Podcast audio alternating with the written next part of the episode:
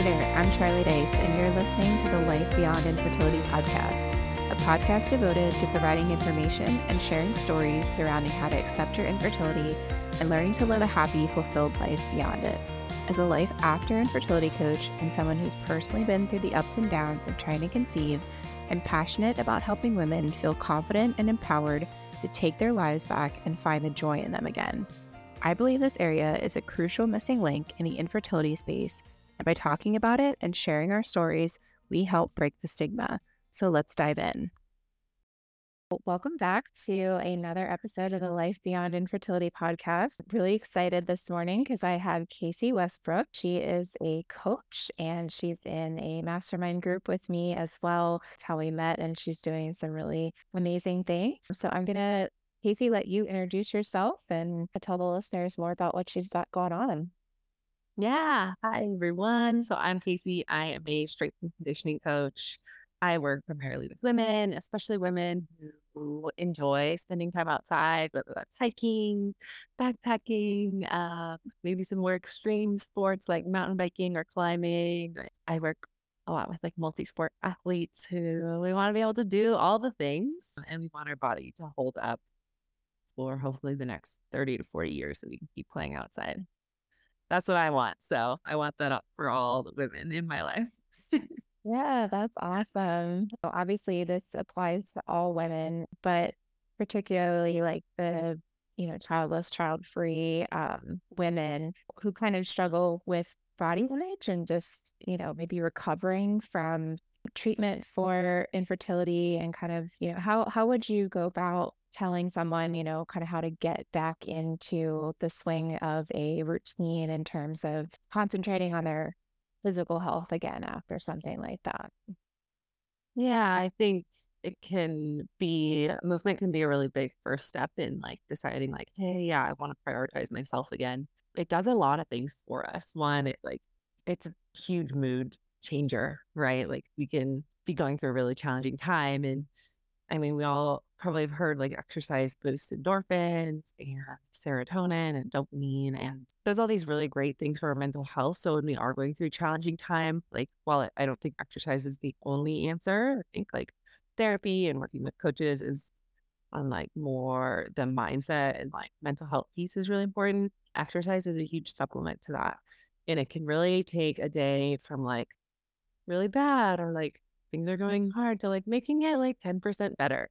And when we're going through a challenging time, this can be the thing that kind of like helps move us along. And I think on the other side, the other piece of that is like movement is really empowering. I don't think that's necessarily what's sold to women. I think it's sold as like a way to like modify our body or like another way to punish ourselves. But truly, if we if we really approach it in a different way, it can be really a way to like really access our power and our strength. I do a lot of like heavy weightlifting. And I think obviously, like, there's nothing more empowering than like lifting up heavy weights and seeing, like, oh my God, I am powerful. I am capable. My body isn't trying to like fight against me, like through something like learning that you aren't able to have children or and something like that and realizing like okay well I can still work with my body and I can still find a lot of like power and empowerment partnership with my body.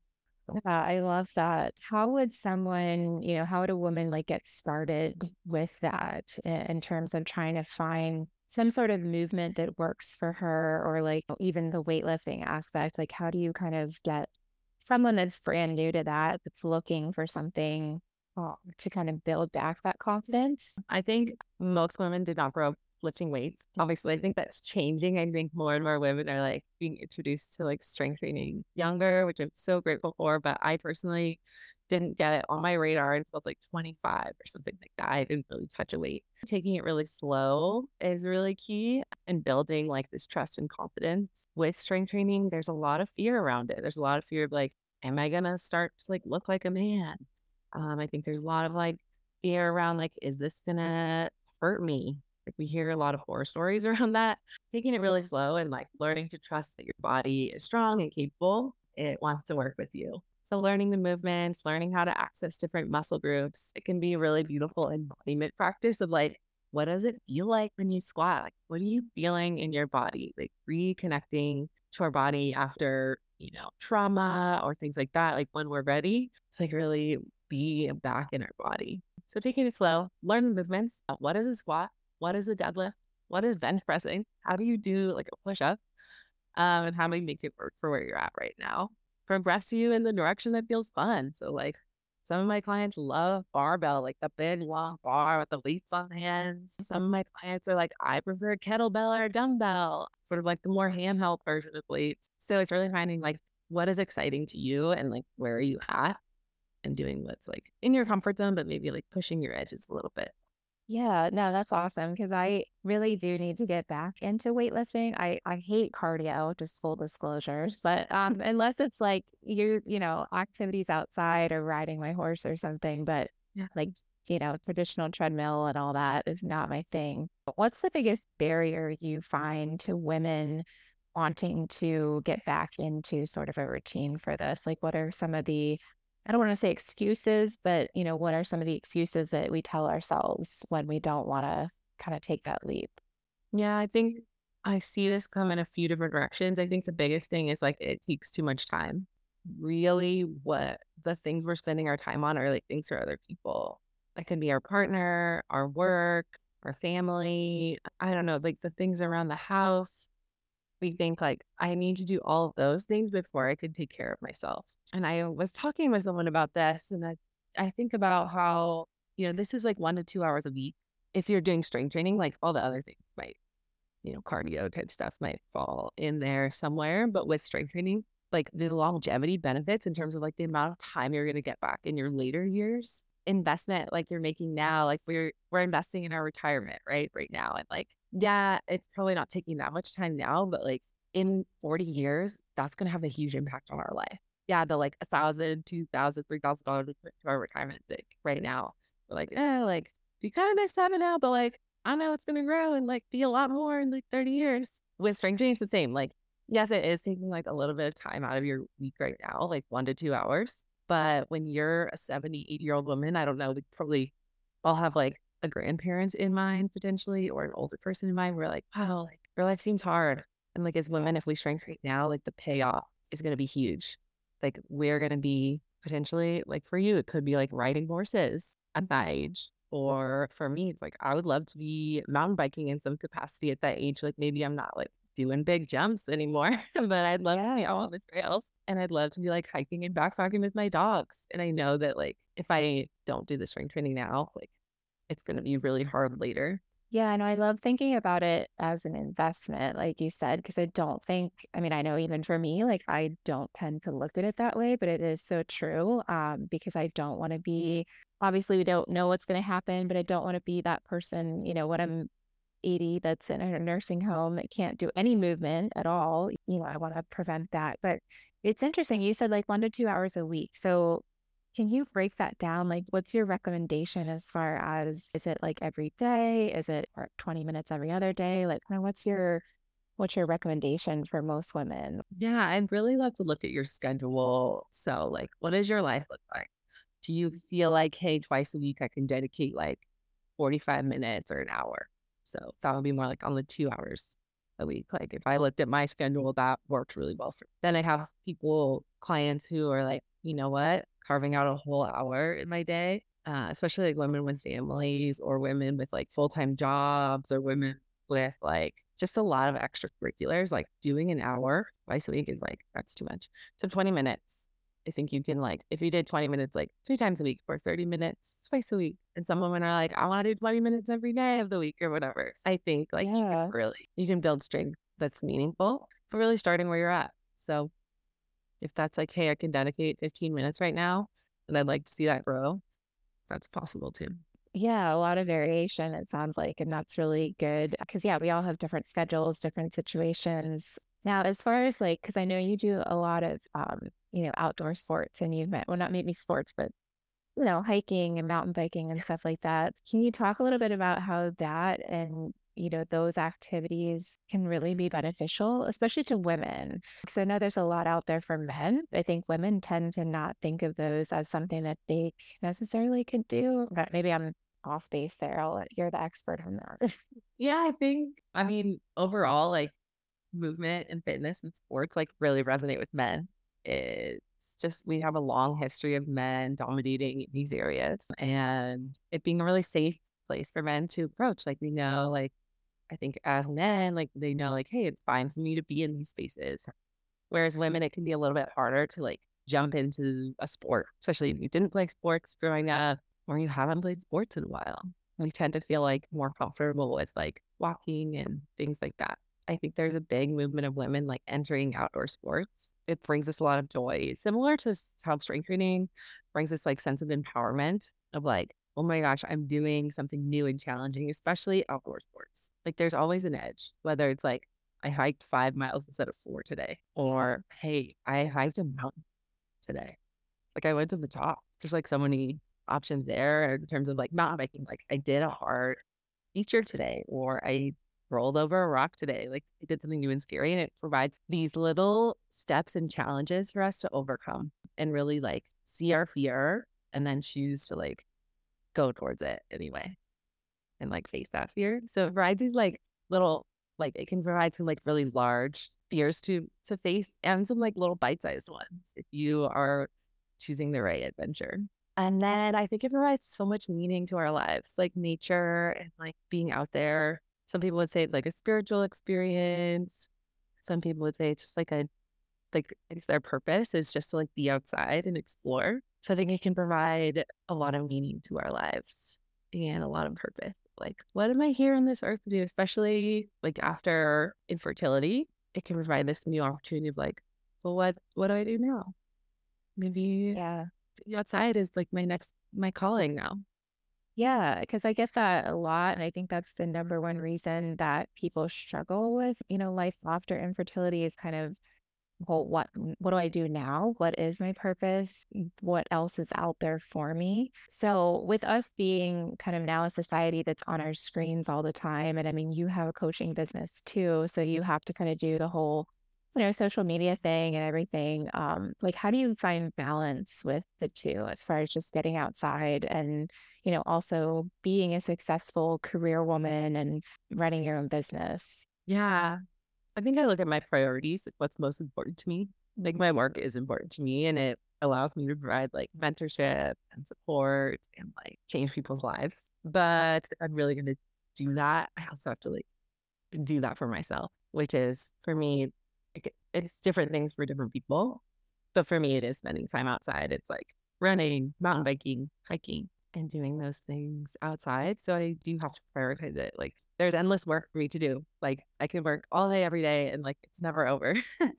Yeah. so yeah, this never gonna end. So I have to decide it's gonna choose to prioritize uh, that time outside. And for me, it literally looks like putting it in my calendar. Like this week, I have my like outdoor adventures in my calendar. I'm like, all right, there's like my four hour block. Like for me, that's what it looks like. Sometimes it's a 30 minute block, but for me, it's like I need to block that time out on my calendar or, or it will look like a work. Yeah. No, I hear that. I love mm-hmm. that. I love that you block specific time out. Make that your job, right? Like just prioritizing yourself. Absolutely. Yeah. I mean, I know we live in the West Coast and you probably know like fires have been really challenging out here and it leads to a lot of like smoky days where we can't be outside. And I just know like the impact on my mental health, like it directly impacts my client work. Like I love my clients and when I'm not able to like be outside and take care of myself in that way, I'm like, I question like, is this what I want to be doing with my life? Just because like the impact that being outside has on my mental health. And I talk to so many women about this. It's just like nature is so good for our mental health. And when I'm not able to be outside, it makes my days really challenging. Definitely feel that same way. So kind of describe like your program and your process for us. Like if someone was interested in working with you, So I would start with uh, an assessment where we go through like, what are your goals? How do you move now? Where are your strengths and where are your weaknesses? And then what does your life look like? That's the big thing. Um, because if I just threw you into the program that I'm doing, it probably isn't going to work for you and your schedule. So looking at like your life, how you move, strengths and weaknesses, creating a customized program from that. And then from there, we work on optimizing your movement. I really believe that like how you move in the gym or in like a gym type setting directly translates into you moving really well outside. Um, and the better you move outside, in, in your daily life, like that's going to lead to you moving well for a long time if we know how to like engage our glutes, engage our quads, core, all of that. Um, so ultimately, I want people to have strong and sustainable movement patterns um, that last a lifetime. And then we use our bodies, at least outdoor women, we use our bodies pretty hard. Uh, we're out there a lot doing some intense things, um, which, you know, just like we maintain our car, we take it for oil changes, we take it to get our tires rotated and checked in on.